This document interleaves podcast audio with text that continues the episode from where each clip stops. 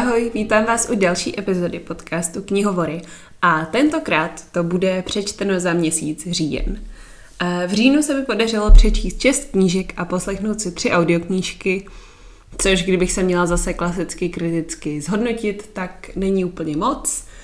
Já teďka hodně bojuju s tím, že čtu hodně věcí do školy a mám hodně náročné texty na univerzitu tady ve Vídni, které jsou v převážné části sice v angličtině, ale některé jsou i v němčině a Eh, jak o tom musím psát různý eseje a úkoly, tak to není úplně jednoduchý, protože se mi ty jazyky trošku motají dohromady občas.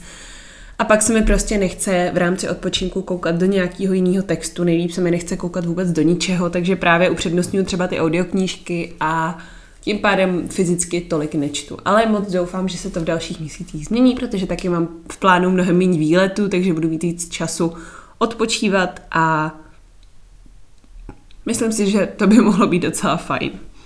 Tak, ale teď už se teda vrhneme na ty přečtené knížky za měsíc říjen.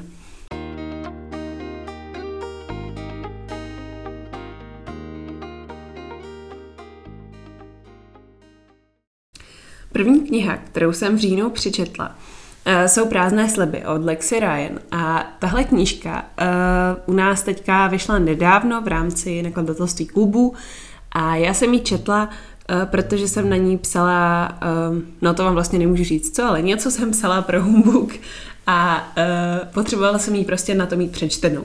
No a uh, já jsem se téhle knížky hodně bála, protože pokud už mě sledujete nějakou dobu, tak víte, že, že můj vztah k vílám a k vílám v knihách není moc dobrý, že knížky Sarah J. Maas nemám moc ráda, nebaví mě a moc vlastně nenaplňují mě a necítím potřebu podobné věci číst. A s tím, že These Hollow Vows, nebo češtině teda prázdné sliby, um, jsou připodobňované k Sarah J. Maas a ke Krutému princi, který u mě teda taky solidně pohořel jako série, mě prostě nebavil a mám k němu spoustu výhrad, který si asi můžete přečíst na Goodreads, protože bych tady o tom musela mluvit strašně dlouho a a nechce, nechce se mi, um, tak jsem si říkala, uh, prázdné sliby, musím do toho jít s nulovými očekáváníma, protože to nejspíš bude fakt strašný, průměrný a ještě skopírovaný z těchto dvou sérií. No, uh, světe div se, tahle knížka se mi ve výsledku fakt líbila. Uh, prázdné sliby uh, jsou, jasně, jsou to, typ, je to typická young adult fantazy o vílách prostě. Jsou tam dva sexy týpci, je to prostě, uh, odehrává se to s hlavní hrdinkou, která je ze světa lidí, ale dostane se do světa víly, když víly nemá ráda, pak objeví, že jsou vlastně super, pak ji někdo zradí, no prostě úplně klasická, uh, teď vám tady nic nespoileruju, jo. Uh, tohle je úplně klasická zápletka a navíc tohle se v té knize stane poměrně na začátku, takže se nebojte, že bych vám teď tady prozrazovala celý děj. Naopak musím říct, že na to, že jsem věděla, do čeho jdu a myslela jsem si, že tu zápletku uhodnu, tak mě docela překvapilo, kolik jsem věcí ve výsledku nevěděla, že se stane, nebo neočekávala, že se stane tak, jak se staly. Um, naopak se obávám, že moje podezření vůči tomu, co se stane ve druhém díle, je správně, ale to tady samozřejmě rozebírat nebudu, protože vám nechci prozrazovat, co se stane v tom prvním díle. Co vám můžu prozradit, aspoň trošičku, abyste věděli, o čem ten příběh je, tak je o hlavní hrdince Brí, která uh, Víly nemá ráda, protože dejme tomu, zničili její rodinu a ona se stará o svoji sestru a snaží se splatit dluh, který oni mají, ale jednoho dne přijde domů a zjistí, že její sestru podradali do otroctví právě vílám kvůli tomu, že ten jejich dluh už byl moc veliký. No a ona se rozhodne se vydat do um, království, do té říše víl a aby se vlastně ucházela o ruku prince a tím mohla zachránit, prince a, a tím mohla zachránit tu svoji sestru. No ale strašně se to zamotá samozřejmě a stane se tam spousta zajímavých věcí, o kterých vám tady už radši vyprávět nebudu. Ale pokud máte rádi knížky Sergio Mas a uh, Krutého prince, tak samozřejmě, že se vám tahle série bude líbit taky. Uh, má to blízko k obojímu, vidím tam tu podobnost, ale vůbec mi to nevadilo a přišlo mi to ve skutečnosti, nemůžu se pomoct, ale, ale líp napsaný a líp vymyšlený, než, než uh, třeba dvory a, a než třeba um, právě Krutý princ. Bavily mě tady postavy, uh, bavilo mě, jakým způsobem se rozvíjí a jak se mění a hlavně, že ty vedlejší postavy dostaly taky uh, dostatek prostoru, což mi přijde, že u knih právě třeba s Rajimas uh, úplně není a že u třeba Krutého prince jsou právě postavy hodně ploché a jsou jako tak definované, že máte věřit tomu, že, se ně, že nějaké jsou, ale vlastně vám to autorka nikdy neukáže. Takže tady mi přijde super, že právě ta autorka ukazuje. A um, přemýšlím, co bych vám ještě řekla, aniž bych vám uh, toho moc prozradila, ale uh, jasně, není to žádná světoborná kniha, jasně je tam, co se romantické linky týče, kliše jako blázen, ale musím říct, že, a není to jediné kliše, které teda autorce, autorce ujelo v té knize, nebo které tam použila, nevím, uh, ale musím říct, že mě ta knížka bavila, přečetla jsem ji strašně rychle uh, na to, že má asi 460 stránek a nevím teda, kolik má v českém, českém vydání, protože já jsem ji četla trošku jinak a Docela bych vám ji doporučila, protože za mě to je skvělá oddechovka a pokud máte bílé knížky rádi nebo pokud rádi čtete Young Adult Fantasy celkově, tak podle mě vás tohle bavit bude. Já už mám poměrně vyšší nároky a to, že mě to bavilo, podle mě o něčem svědčí, ale možná se pletu. V rámci zlepšování si nálady audioknížkami a procházkami a tak uh, jsem poslouchala uh, Harryho Pottera, konkrétně třetí díl, a poslouchala jsem ho ve francouzštině, takže jsem poslouchala Harry Potter et le prisonnier d'Azkaban. Mě hrozně baví to říkat uh, francouzsky, jestli jste si náhodou nevšimli. No, uh, co bych vám řekla k Harrymu Potterovi? Uh, poslechla jsem si ho, třetí díl býval můj nejneoblíbenější, protože hm, no, tam není Voldemort, ale vlastně teď ho začínám mít docela ráda. Myslím si, že hodně vypovídá o uh, Harrym, uh, Ronovi a Hermioně víc než uh, některý jiný díly. A uh, užila jsem si to, že jsem zase poslouchala francouzsky. Snažím se uh, se udržovat nějakým způsobem tu francouzštinu a tohle je podle mě skvělý způsob, jak to dělat. Takže, uh, takže tak. A jsem moc ráda, že jsem si uh, toho Harryho poslechla. Já jsem velký zastánce toho, že Harryho můžete právě skvěle třeba číst v cizích jazycích, i když je tam hodně náročný slovní zásoby. A může to být těžký, tak pokud jste potrhet jako já a máte tuhle sérii fakt rádi a četli jste ji třeba pětkrát a víc, tak určitě ty knížky znáte, víte, co se ve které scéně děje, eh, znáte ty popisy, znáte ty jednotlivý prostě magické tvory a eh, lektvary a různé další věci a myslím si, že to je právě super způsob eh, vzít nějakou takovouhle strašně vám známou knížku a přečíst si v cizím jazyce a díky tomu zjistíte, um, nebo naučíte se rychleji různý slovíčka, třeba než kdybyste četli nějakou hodně jednoduchou knížku a, a zároveň se v tom úplně nepatláte, jako kdybyste četli zase nějakou knížku, kterou moc neznáte. Takže za mě Harry Potter super a spoustu věcí jsem ani nevěděla, že se francouzsky tak řeknou, nebo spíš men postav třeba, který jsou jinak nebo tak.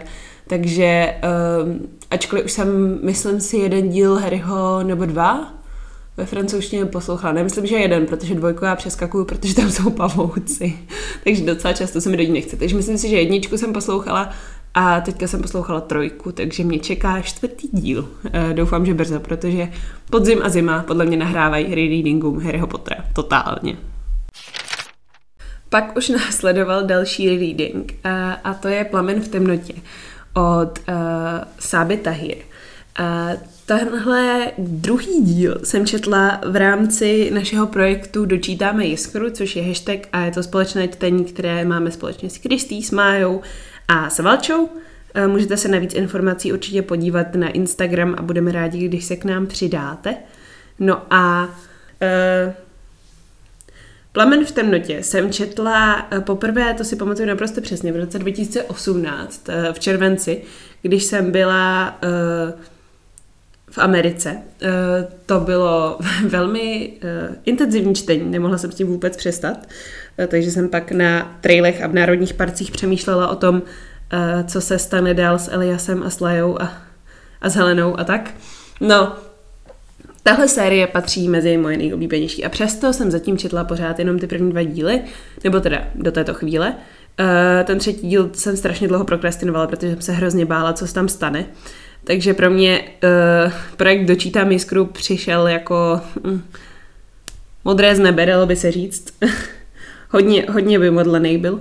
A já jsem se hodně bála Plamen v temnotě číst znova, protože jsem věděla, že se zase budu bát o ty postavy, že jsem do toho strašně, já nevím, jak to Sabatahir dělá, ale já jsem do jejich knih prostě vždycky hrozně zainteresovaná a hrozně se uh, bojím o ty postavy, já už jsem to říkala asi 60krát, já vím, ale prostě to je tak strašně intenzivní pocit, který u skoro žádných knih nemám, uh, takhle intenzivní, že ho tady prostě s vámi potřebuji sdílet a v tom podcastu se to dělá líp než třeba v Instagramovém příspěvku, no, tak uh, snaha byla. Každopádně um, Plamen v temnotě je teda druhý díl Jiskry v popelu, což je série, která je inspirovaná um, asi by se dalo říct možná perskými mýty nebo nějakým blízkým východem. Já si úplně netroufám uh, teďka odhadovat, kde přesně a uh, nechci to říct špatně. Takže uh, zkrátka v tomhle, v tomhle okolí. A um, jsou tam vlastně tři hlavní postavy. Jednou z nich je Elias Veturius, což je uh, syn velitelky Širosrázské vojenské akademie a on na té vojenské akademii uh, vlastně studuje a teďka má absolvovat. Stejně tak jako jeho um, nejlepší kamarádka Helena. A uh, třetí hlavní postava je Laia, a Laja je učenka, eh, což je vlastně příslušnice lidu, který si ty válečníci, eh, který mimo jiné mají právě tu Šerosářskou akademii podrobili. No a ona se jako otrokyně vydává do té akademie k té Eliasově matce, aby na ní špehovala. No a víc vám asi prozrazovat nebudu, tohle samozřejmě z děje prvního dílu. Eh, druhý díl bych vám neprozrazovala, jenom k tomu druhému dílu bych asi chtěla říct, že i po těch třech letech tu knížku mám pořád strašně stejně ráda. Uh, pamatovala jsem si jenom něco a některé věci mě stejně pořád překvapily, některé zápletky mě pořád překvapily, což uh, je trochu smutné, vzhledem k tomu, že to je jedna z mých nejoblíbenějších knih a stejně si ji nepamatuju, ale je tomu prostě tak. A strašně se mi líbí, jak je ta knížka napsaná a i teda přeložená, protože uh, jsem si tam našla spoustu krásných citátů a myšlenek a přijde mi, že na tohle autorka hodně dbá, aby tam tyhle citáty a myšlenky byly, ale zároveň to hezky zakomponuje právě do té akce a do toho uh, děje, aby to tak moc nevyčnívalo, což mi přišlo super. A um, kromě toho samozřejmě musím znova zdůraznit, že postavy jsou naprosto fenomenální v této sérii a že jsem moc dlouho neotálela se čtením uh, třetího dílu, který jsem pak vlastně četla poprvé, takže k tomu se tady dneska ještě taky dostaneme. Uh, Plamen v temnotě jsem jinak stejně jako na poprvé hodnotila čtyřmi a půl hvězdičkami z pěti. Pak jsem četla knížku, která sice nebyla rereading, ale no, možná jako by byla. Protože uh, jsem četla letos zimě od Alice Osman, což je krátká novela k knížce Solitaire a komiksové série Srdce rváči. No a Solitaire je jedna z mých nejoblíbenějších knížek vůbec, je to Young Adult Contemporary a celkově Alice Osman je jedna z mých nejoblíbenějších autorek vůbec, takže uh, tohle bylo trošku jako návrat domů. Ta novela, jak už jste asi uhodli, se odehrává o Vánocích a je, odehrává se vlastně před dějem knížky Solitaire a během děje uh, série Srdcerváči. No a uh, je to strašně fajn, je tam rodinná dynamika, je to rostomilé, jsou tam ilustrace dokonce. A uh, je tam štěňátko. a taky se tam ale řeší vážné témata uh, a problémy psychické a podobné věci, což je super, protože Alice Osman tohle umí skloubit tak, aby to působilo přirozeně, protože v reálném životě, řekněme si to upřímně, není nic jenom růžové, ale také není nic ani jenom černé a uh, letos zimě podle mě krásně obsahuje obojí, takže jsem zase hodnotila čtyřmi a půl hvězdičkami z pěti. Následoval další rereading. Eh, já vím, že je to trošku otravný, ale já vám tady o těch knížkách aspoň můžu povědět trošku víc pocitů a trošku méně obsahu. Uh, protože ten obsah u těch readingů vlastně není tolik důležitý. Je to ten pocit, který ve mně ta knížka vyvolává, nebo ty myšlenky. A přesně tak tomu je i u knížky Úzkosti a jejich lidé od Fredrika Backmana. Uh, tahle knížka vyšla loni a loni v létě jsem ji taky četla. No a Uh, já jsem ji teďka četla znova v audioverzi, protože jsem hledala něco uh, poslechového, co bych si mohla oddechově pustit do uší a tolik nad tím nepřemýšlet. A uh, právě uh, úzkosti jejich lidé mě napadly, protože jsem tuhle knížku ještě neposlouchala a ostatní knížky od Bakmana jsem už v audioverzi poslouchala a moc se mi všechny líbily zpracováním, takže jsem zvolila právě tuhle. Samozřejmě jistě víte, že Frederick Wackman je můj velmi, velmi, velmi oblíbený autor, uh, takže tuhle knížku bych, si rozhod, bych vám rozhodně doporučila stejně jako cokoliv jiného od něj a hodnotila jsem ji pěti hvězdičkami z pěti. Um, o čem je Uh, tahle konkrétně je možná trochu o bankovní loupeži, tak je o realitních makléřích a prohlídkách bytů, ale hlavně ze všeho nejvíc, jako všechny Bakmanovy knížky, je to kniha o lidech, o tom, jací jsme, jací bychom chtěli být, uh, jací se obáváme, že jsme a o tom, jak to někdy může výst tak trošku do pekel, protože um, no, já vám asi nechci prozrazovat, ale řekněme, že ta loupež nebyla úplně úspěšná. Uh, každopádně Frederick Backman samozřejmě píše fantasticky a já jsem moc ráda, že i v těch audioknížkách to vynikne, protože uh, tyhle audioknížky dělá One Hot Book a mně přijde, že oni volí výborně ty interprety a uh, takže oni sedí hlasově k tomu příběhu, který vypráví a to si myslím, že je skvělý a je to tak trošku jako vyprávění mm, někde u táboráku v létě nebo tak, takže za mě pecka. Potom jsem konečně četla knížku, kterou jsem četla poprvé, a to je Dcera zimy od Vladimíry Šebové. Um, tuhle knížku uh, jsem četla v rámci společného čtení uh, v projektu Čtě s námi, který máme s Kačkou z profilu Sběratelka knih. A o tomhle projektu si určitě taky můžete najít informace na Instagramu. Teďka v listopadu čteme společně Dámský Gambit, uh, což je předloha toho slavného Netflixového seriálu Queen's Gambit, takže pokud byste se chtěli předat, tak mi můžete na Instagramu napsat a já vás ráda přidám uh, do naší skupiny. Každopádně Dceru zimy jsme četli v říjnu a uh, je to knížka, která spadá do žánru Young Adult Fantasy a je inspirovaná slovanskou mytologií. Vypráví o vztahu dvou sester, které vlastně postihla kledba. Odehrává se ve dvou časových liních, které v jedné sledujeme, jak je postihne ta kledba a ve druhé sledujeme, jak se jí snaží zbavit. A ehm, no, eh, z téhle knížky jsem bohužel úplně nadšená nebyla. Možná se tady o tom úplně nebudu rozpovídávat, protože jsem o tom právě uh, natáčela menší video nebo uh, prostě recenzi nebo názor právě na Instagram a budu moc ráda, když se podíváte tam a pustíte si ho tam, protože si myslím, že jsem to tam hezky schrnula v takových nějakých pěti minutách.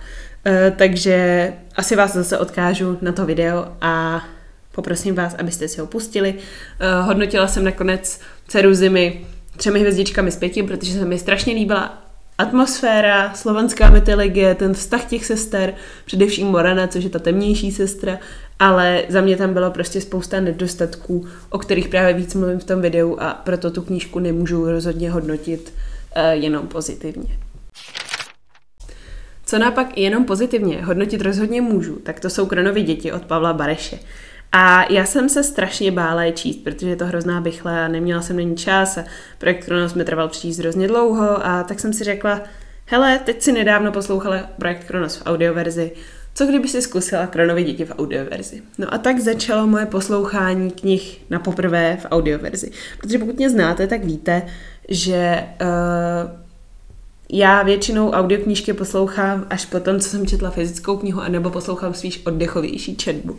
No a teď jsem se pustila do Kronových dětí, což je prostě fantasy, sci-fi, no spíš asi sci-fi, mm, kniha, která je fakt komplikovaná, má složitý svět, má několik dějových liní, několik hlavních postav, je tam spousta různých zápletek, řeší se tam hodně tajemství a musíte u toho hodně dávat pozor.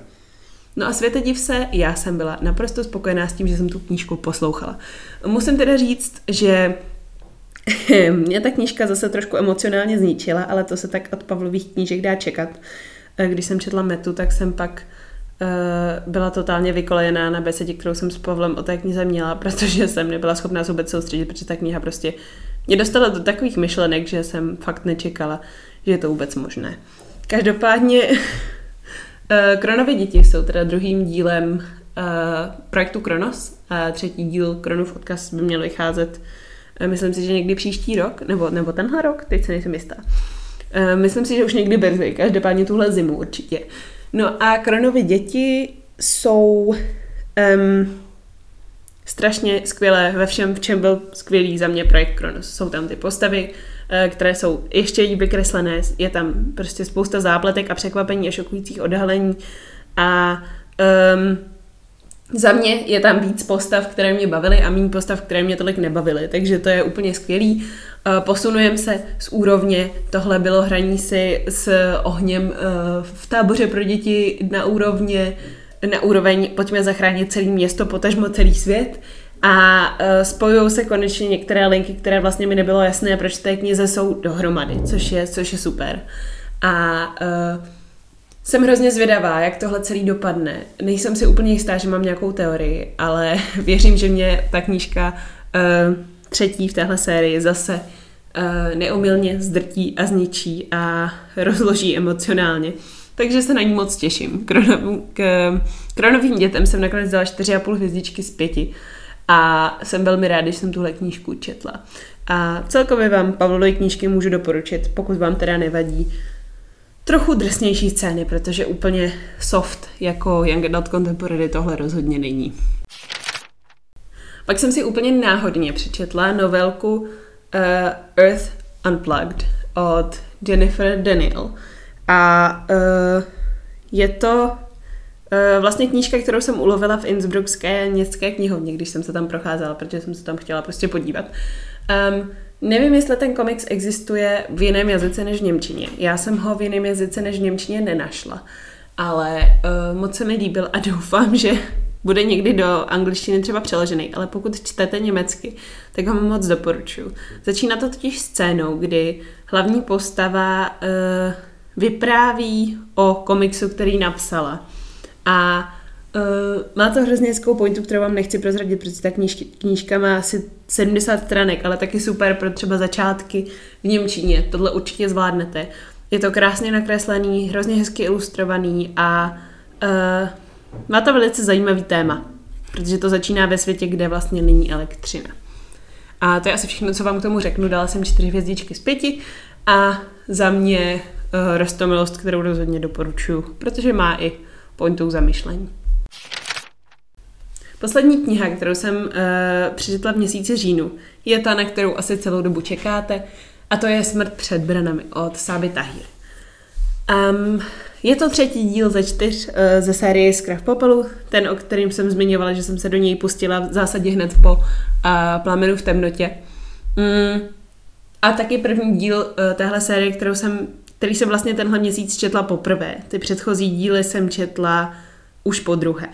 No a Smrt před branami je stejně skvělá jako ty předchozí díly. Jasně má slabá místa a za mě některé postavy se tam vyskytují příliš málo na můj vkus, ačkoliv je mám ráda. Samozřejmě nechci jmenovat, abyste nevěděli, kdo přežil, kdo zemřel a tak podobně, protože v téhle sérii postavy umírají jako na běžícím páse, mám trošku pocit. Um, ale já tuhle sérii zkrátka dobře miluju. Já se hrozně bojím o ty postavy a hrozně bojím o tu zápletku. Jsem strašně napjatá, jak to dopadne, jak to má autorka vymyšlený a já věřím, že to má vymyšlený, protože všechny zvraty v téhle sérii jsou promyšlené, jsou chytré, jsou zajímavé a jsem hrozně ráda, že autorka s tím umí takhle pracovat.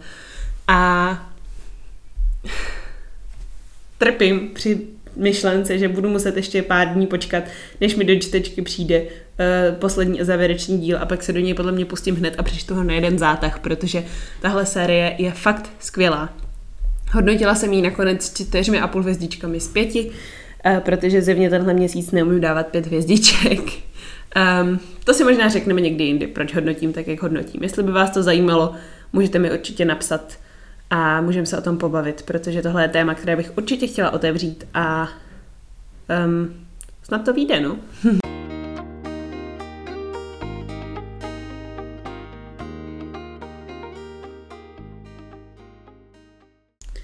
tak jo, eh, tohle by bylo pro měsíc říjen všechno. Děkuji, že jste si dnešní epizodu poslechli. Budu moc ráda, když mi dáte vědět, jak se vám líbila, ať už třeba hodnocením v podcastových aplikacích nebo na mém Instagramu, kde mě najdete jako Endless Bibliophile, taky mi tam vždycky můžete napsat zprávu nebo třeba sdílet, kde a jak podcast posloucháte. Eh, když mě označíte ve stories, tak já to moc ráda přesdílím, protože mi to vždycky dělá radost. A um, třeba nějaký další lidi díky vám objeví tenhle podcast, či jo? Proč ne?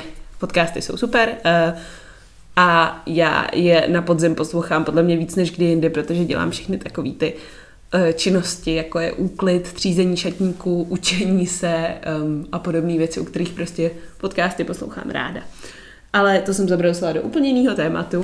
to si necháme zase taky na nějakou jinou neknižní epizodu, mm, kterou teda doufám chystám už brzo, protože vím, že teď vychází většinou knižní věci, ale um, vychází prostě to, co mě baví a to, co chci a mám chuť natáčet, takže říkám, pokud byste měli nějaké návrhy, budu za ně ráda, ale uh, mám pár nápadů, co bych chtěla stvárnit a uvidíme, jestli to třeba vyjde. A jestli jste si mysleli, že tohle je všechno, tak není, protože Spotify konečně umožňuje uh, možnost vlastně komentářů nebo kladení otázek a odpovědí a a já jsem se rozhodla, že od teď vám tam každý týden budu pokládat otázku. A moje dnešní otázka zní, eh, jakou nejlepší knížku jste přečetli v říjnu a můžete mi na Spotify odpovědět a já ten komentář pak vlastně můžu zveřejnit, takže ho najdete pod tou epizodou. A já bych tam chtěla vytvořit takovou sbírku vašich nejlepších říjnových knížek a třeba si tam někdo najde nějaký svůj další tip, takže mi můžete napsat, jaká knížka se vám v říjnu líbila nejvíc a třeba proč a já to pak zveřejním a můžete hledat další tipy.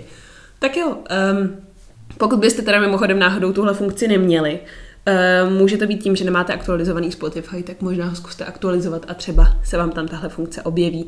A pokud ne, tak prostě pár dní počkejte a ona se tam výhledově objeví všem.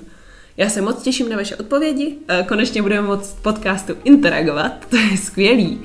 A mějte se moc fajn. Eh, čtěte a uslyšíme se zase příští úterý. Ahoj!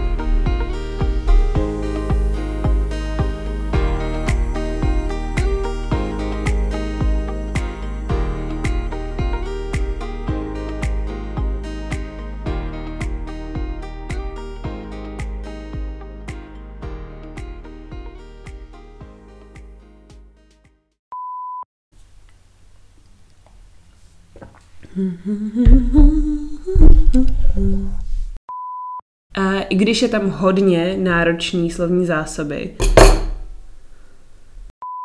Marky z budoucnosti, tohle prosím vystřihni. Díky. Poslední kniha, kterou jsem přečetla eh, v měsíci říjnu, tak už vlastně, vlastně víte, co to bude. A je to, ano, Smrt před branami. Eh, poslední, teda. Uh, tak jo, to už je z mojí strany opravdu všechno. Budu ráda, když mi na Instagramu třeba dáte vědět, uh, ne, ne, ne,